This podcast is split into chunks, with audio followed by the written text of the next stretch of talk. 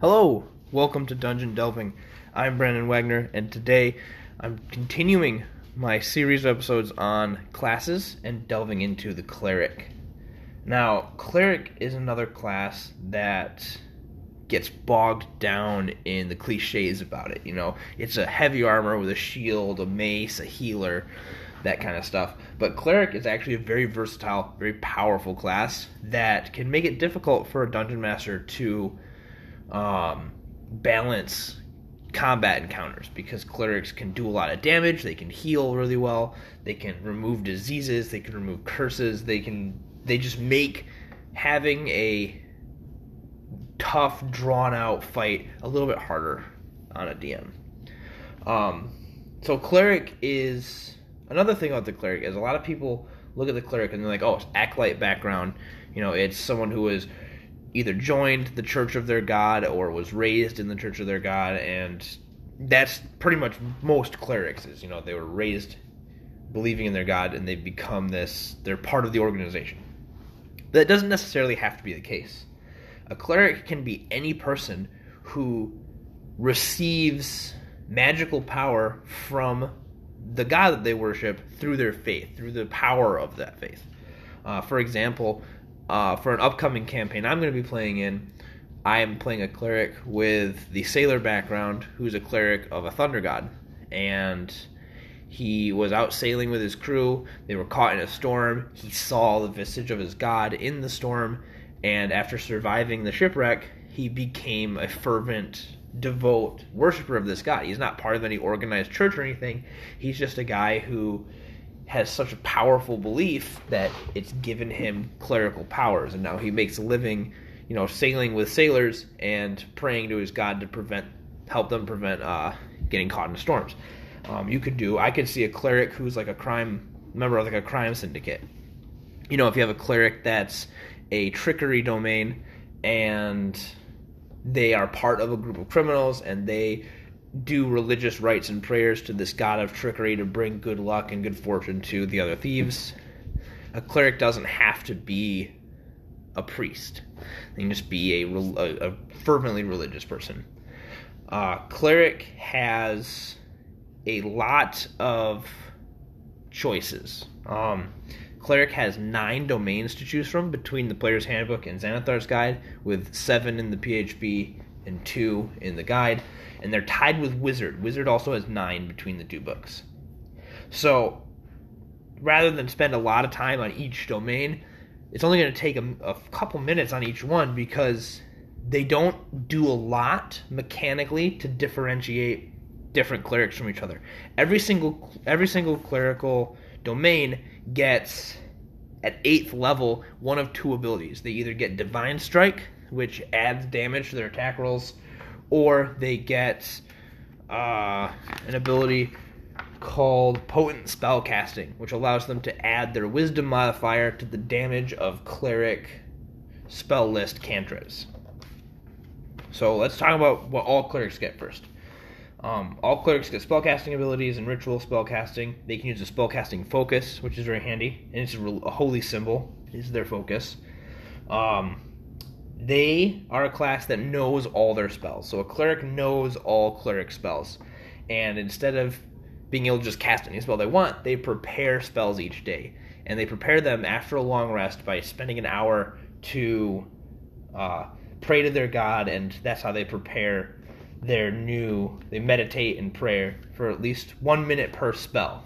So it's not a full hour. It might be later but um and how many spells they get to prepare is a number equal to one plus their cl- or wisdom modifier plus their cleric level i'm thinking one because i'm making a first level cleric so my first level cleric i had luckily had a really good roll that i put into my wisdom so i can prepare uh six spells right at first level.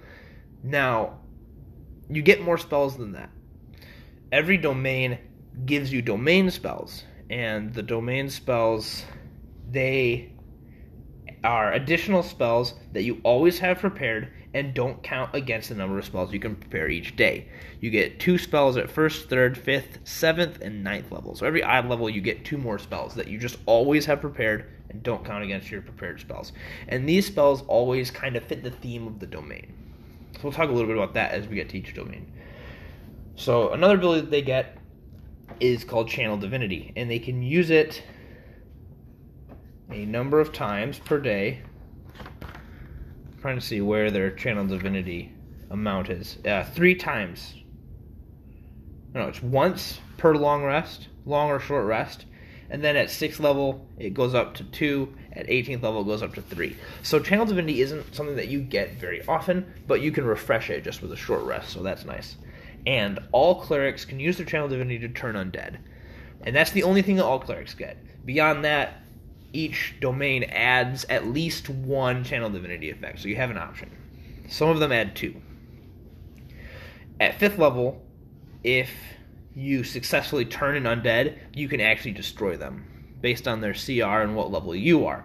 Uh, at fifth level, you can destroy undead of CR one half or lower. At 17th level, it's four or lower. So mostly you're going to be destroying, outright destroying lower CR, weaker, lesser undead. You're not going to be turning undead and just demolishing a vampire or something, or a lich, but you're going to destroy something smaller.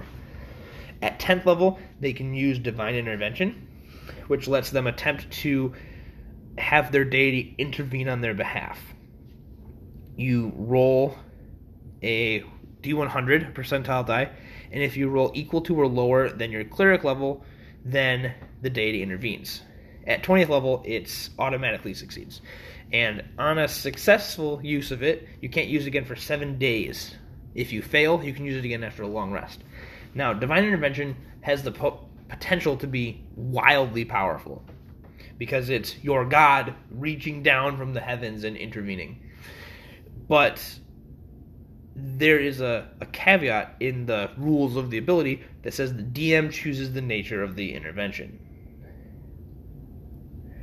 the effect of a cleric spell or cleric domain spell would be appropriate. I would argue that you should make it much more powerful, but that's just me. Like, like do the effect of a cleric or domain spell and just amplify its effect. Um, but you don't have to be like, I want my god to intervene and just destroy this boss. I would be like, okay, the god intervenes and it deals a bunch of damage to it, but doesn't kill it because that's just too much especially at 20th level when you're like, oh, we're gonna fight Orcus. I'm just gonna divine intervention and have my deity kill him outright. Like yeah, that that doesn't work. um, so the DM has the ability to pacify that ability and make it so it doesn't break his campaign or her campaign. So let's talk about the domains. We'll start with the player's handbook. First, we have the knowledge domain.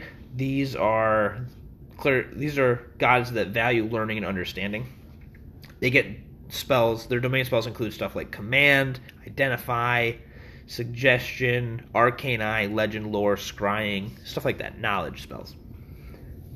They get a few extra proficiencies.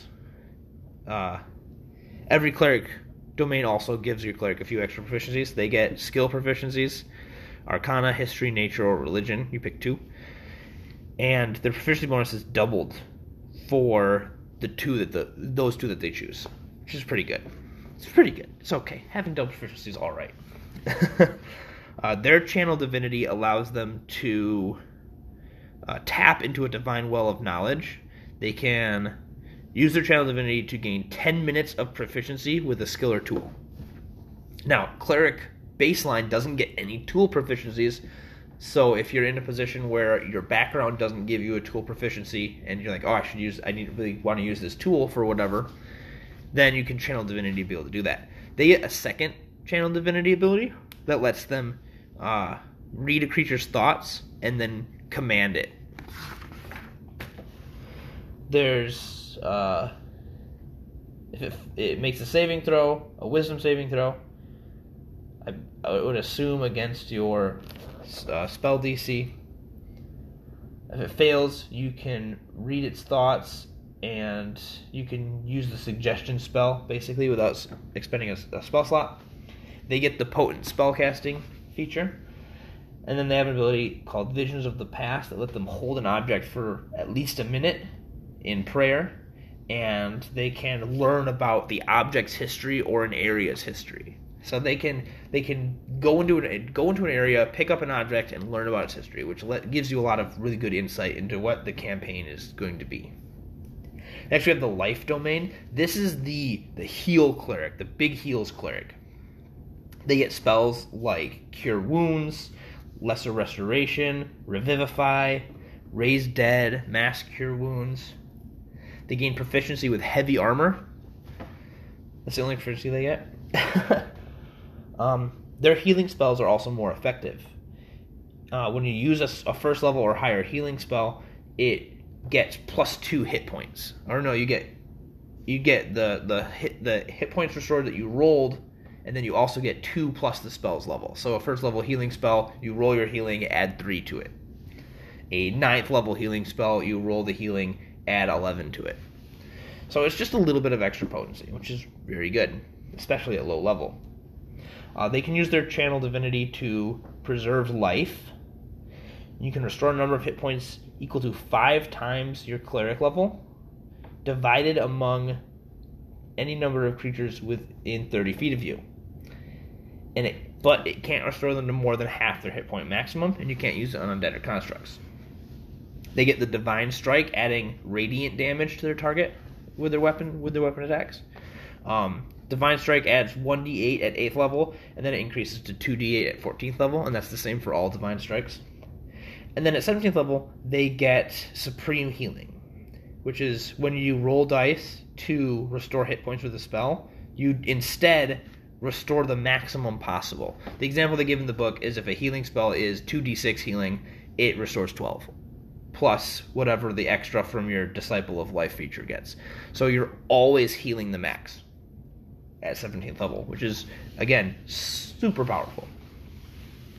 The light domain is about rebirth and renewal, truth, vigilance, beauty. The light domain spells are things like burning hands, daylight, uh, flame strike, wall of fire. So you get these light and fire spells. Uh, they get the light cantrip if they don't already know it, as just an extra cantrip. They have an ability called Warding Flare, where you can use your reaction once per long rest, or no, number of times equal to your Wisdom modifier per long rest to impose disadvantage on an attack roll. And it doesn't work on things that can't be blinded. So you basically create a flash of light. You do like um, Krillin with his solar flare. And it's when they attack you. It's not when they attack an ally, unfortunately. You get Oh, you do get that. At sixth level, you can use your warding flare to blind an enemy that's attacking one of your allies. You can use your channel divinity to harness the sunlight. You can present your holy symbol, and any magical darkness within 30 feet of you is dispelled, and hostile creatures have to make a constitution saving throw, and if they fail, they take radiant damage. 2d10 plus your cleric level. Um, they get the potent spell casting feature.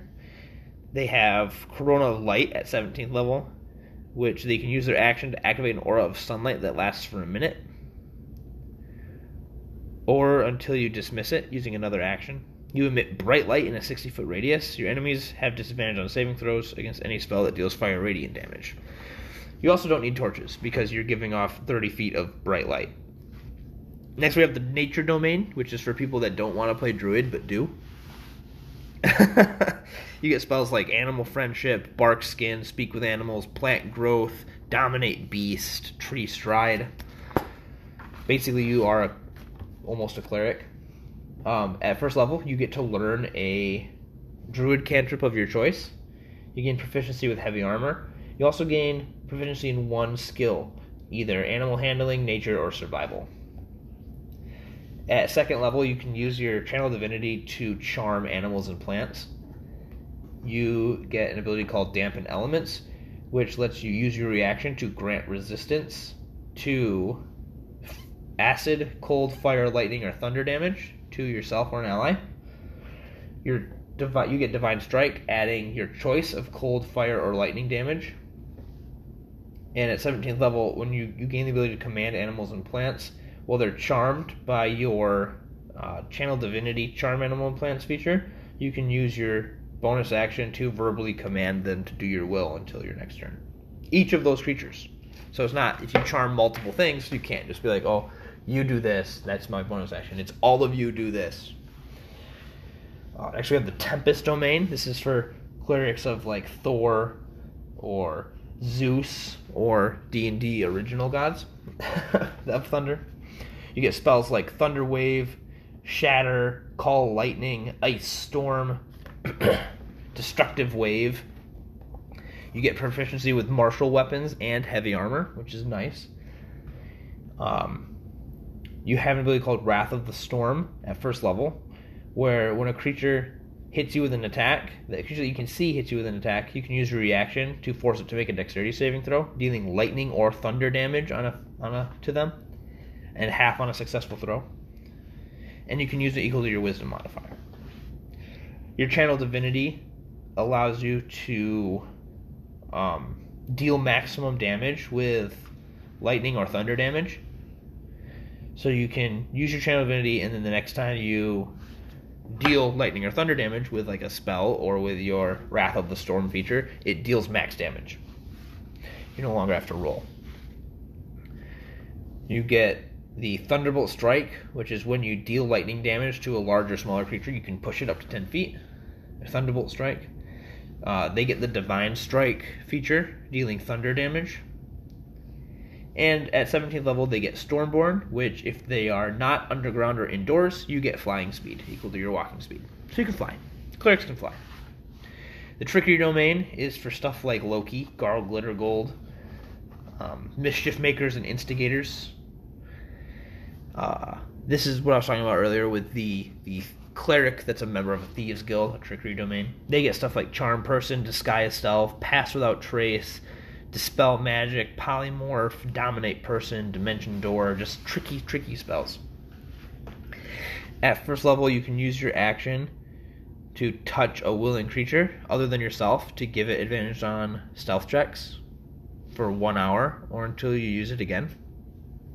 It takes up your action though. And you can only do one at a time, so you can't just give your whole party advantage on stealth checks and then go into a dungeon. they can use their channel divinity to create an illusionary duplicate of themselves. And when you cast a spell, you can have the spell come from your duplicate, which is pretty good. You can also use your channel divinity to turn invisible until you attack or cast a spell.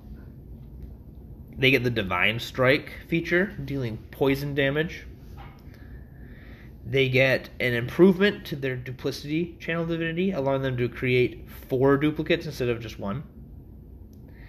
And yeah, so you can be like, there's now five of me, and you don't know because my spells are going to come from wherever you want. Finally, not the last one total, but the last one in the player's handbook is the war domain. So this is if you want to be a cleric of a god of war, and you get a lot with this one. Your spells include stuff like Divine Favor, Shield of Faith, Magic Weapon, Crusader's Mantle, Flame Strike. Um, the bonus proficiencies you get are martial weapons and heavy armor.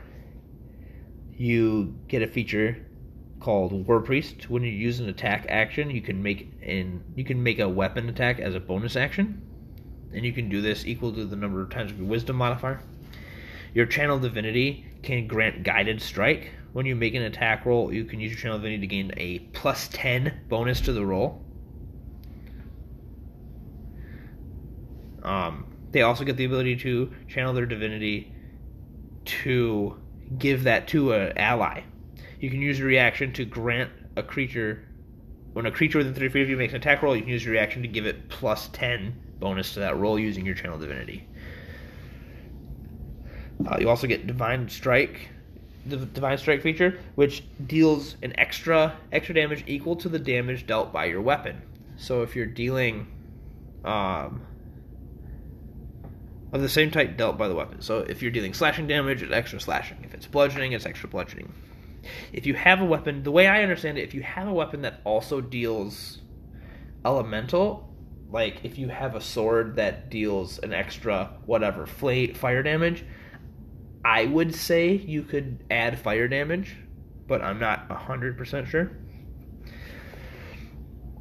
And then at 17th level, you gain resistance to non magical bludgeoning, piercing, and slashing damage. Now, in Xanathar's Guide, we have a couple more domains. We have the Forge domain. The Forge domain is gods of the Forge. Big surprise. you get uh, domain spells. You get Searing Smite, Identify, Magic Weapon, Elemental Weapon, Animate Objects. You gain proficiency with Heavy Armor and Smith's tools. You gain an ability called Blessing of the Forge, which is a really cool ability. At the end of a long rest, you can touch a non-magical object that is either armor or a mar- or a simpler martial weapon and give it plus one. So you can give an ally plus one AC, or you can give an, or give an ally's weapon a, a plus one feature. Um, you get the your channel divinity can it's called artisan. You get the ability called Art, artisan's blessing. You can do a ritual. So you use your channel divinity to do an hour long ritual to create something. You can create a weapon. Um, you can duplicate non-magical items such as any any non-magical item that contains metal. So you can like recreate a key. Uh, you get Soul of the Forge, which gives you resistance to fire damage and uh, plus one to your armor class while wearing heavy armor. You get the Divine Strike feature, adding fire damage to your attacks. And then at 17th level, your Soul of the Forge becomes Saint of Forge and Fire. So you still get that plus one heavy armor AC. You also your resistance to fire damage becomes immunity to fire damage. And while wearing heavy armor, you gain resistance to bludgeoning, piercing, and slashing damage from non-magical attacks. And then finally, actually finally for cleric domains, we have the grave domain. The grave domain gets spells like Bane, False Life, of Enfeeblement, Revivify, um, Grave Domain is one that when I was when I first picked up Xanathar's Guide and I was kind of just quick paging through it, not really reading. I saw Grave Domain and I was like, oh, it's an anti-cleric. They're like a necromancer cleric, but that's not true. They're a more focused on being against undeath because they are their gods are like watch over death and undeath goes against that. Uh, you gain an ability called a feature called Circle of Mortality, that when you would normally roll one or more dice to restore hit points with a spell to a creature at zero, instead you use the highest possible number. You also learn the spare to, di- spare the dying cantrip as just a bonus cantrip. And for you, it has a range of 30 feet, and you can use it as a bonus action. So that circle of mortality is basically just the meat and potatoes of you're not dying on my watch. I'm a grave domain cleric. You also gain the ability to sense the presence of undead. Uh, you can use it a number of times equal to your wisdom modifier per long rest. Your channel divinity is called Path to the Grave, and you can choose a creature you can see and curse it until your next turn, and it gives it vulnerability to yours and your allies' attacks. All of the attacks damage uh, on one hit. So the next time it gets hit, if it gets hit between you your you using the channel divinity and your next turn, the first time it gets hit, it has vulnerability to it, which is part of why uh, making uh, encounters with a grave domain cleric in your party can be difficult because you're like, yeah, this monster's to be tough because it has all these resistances, and then you're cleric just goes, I'm going to channel divinity and make it vulnerable to the next attack, and then my barbarian is going to hit it really hard. Uh, you get a feature called Sentinel at Death's Door, which lets you impede death's progress. You can turn a critical hit into a normal hit. And if there's any bonus effects that come from it being a, hit, a critical hit, those are canceled because it's not a critical hit anymore. You get the potent spellcasting feature. And then at 17th level, you get an ability called Keeper of Souls that lets you, when an enemy dies within 60 feet of you, you can restore the health of an ally equal to the enemy's number of hit die. So during a fight, you don't have to use a reaction, you just use it. You can only use it if you're not incapacitated, and you can use and you can only use it once per round. So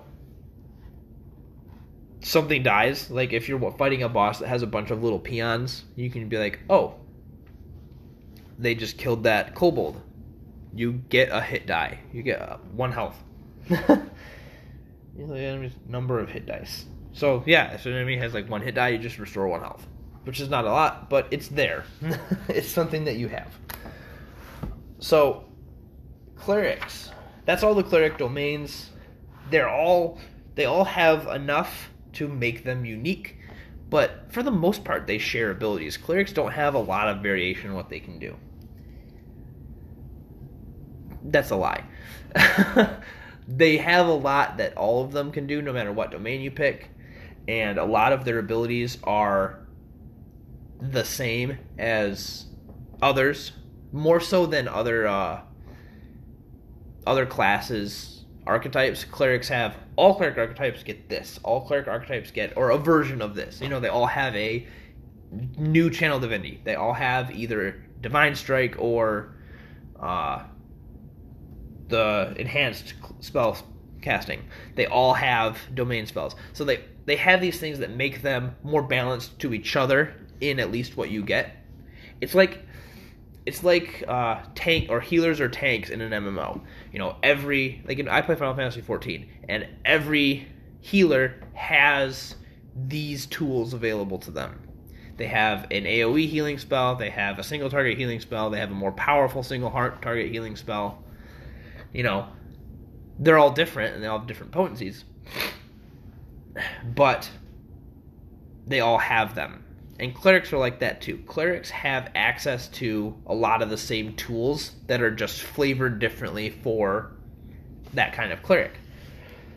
Um, the idea that a cleric is just a designated healer, though, is really short sticking the cleric's potential. Cleric can do so much. You've just we've just talked about all these different things that all the different domains can do, and clerics can do a lot of stuff. Like yeah, if you really want to have a designated healer, you have the life domain, you have the grave domain. Those are really good at healing. But all cleric, the cleric spell list has a lot of healing spells and a lot of it has like bless, it has damage prevention spells. But clerics can do a lot more than that, especially with their channel divinity. Um, Xanathar's Guide gives a lot of really interesting little nuances to every class, but the cleric ones really stick out to me. Um, one of the things that they have is the secret. This is really good for your role playing, that your character has a secret. And stuff like an imp offers you counsel. You try to ignore it, but sometimes this advice is helpful. Um, I would roleplay this as the DM. Sometimes it's like, hey, your imp tells you this, and it, it, it gives the cleric a little bit of insight into the campaign. And if you're willing to do that as a DM, you can really mess with your cleric. Be like, yeah, there's a a devil that follows you around that only you can see that tells you stuff, and you're like, I'm ignoring you because I'm a good holy man, but you still remember what it said, and then it turns out to be true.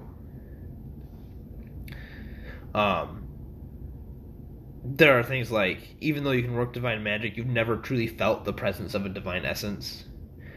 Uh, you acknowledge the power of the gods, but think that most events are dictated by chance. You believe that gods are nothing more than ultra powerful mortals. Um, it's interesting. If you have a temple, there's some objects for like your temple's history and stuff. Uh, you have keepsakes. That's like uh, a book that tells you teaches you how to hunt and destroy infernals a a whistle that reminds you of your mentor and your humble beginnings. Um, the finger bone of a saint, just weird stuff like that. The kind of crap that that uh, holy men would want to have. So, wrapping up, the cleric is a class that has cliches about it for a reason, and playing into those cliches is totally viable. Like you can make a character that is a, you know, oh, I was when I was a kid, I was a bandit at this church, and I was raised in it. I was an acolyte. That whole background, and have that be an interesting, compelling character. But you don't have to do that, and I think there's a ton of potential to have non-church member clerics. I think that that can make for some really interesting creatures. Just uh, men and women of their god, religious zealot characters that are given that divine power despite more humble beginnings. Um, and you don't have to have your clerics be like holier than thou, righteous characters all the time. And, and we'll touch on that exact thing again when we talk about the paladin, I think. But having a cleric that has flaws, that is not this pristine, holier, holy man character, can make for some really interesting, like really interesting gameplay. Especially if you have a cleric that's like, like the cleric that I'm going to play in this upcoming campaign is like he drinks a lot, he smokes, he parties, he lives at the inn until the money runs out, and then he gets a job on a ship, and then wherever that ship goes, that's where he stays until the money runs out again. That's the lifestyle he lives. But he's still a cleric because he has magic powers brought upon by his faith. And I think it's gonna be a really fun character to play. I'll have to talk about it again in a future episode. Um, I do want to do episodes down the line about interesting character concepts that I've played or seen or heard about or thought of, just because character concepts or things that are great. Um, if anybody listening has ever played a cleric that kind of breaks the mold of that background and history, uh, let me know. Hit me up on Twitter at Dungeon Delving and tell me your stories about your unconventional clerics. I would love to hear them. Um, that's all I've got for today. Despite cleric having more backgrounds than the last few classes we've covered, this episode did run shorter, which is nice. So that's the cleric. Next week is druid. Um, we're just going alphabetical order, and that's all I've got for this episode. Uh, we'll see you next week. Keep delving.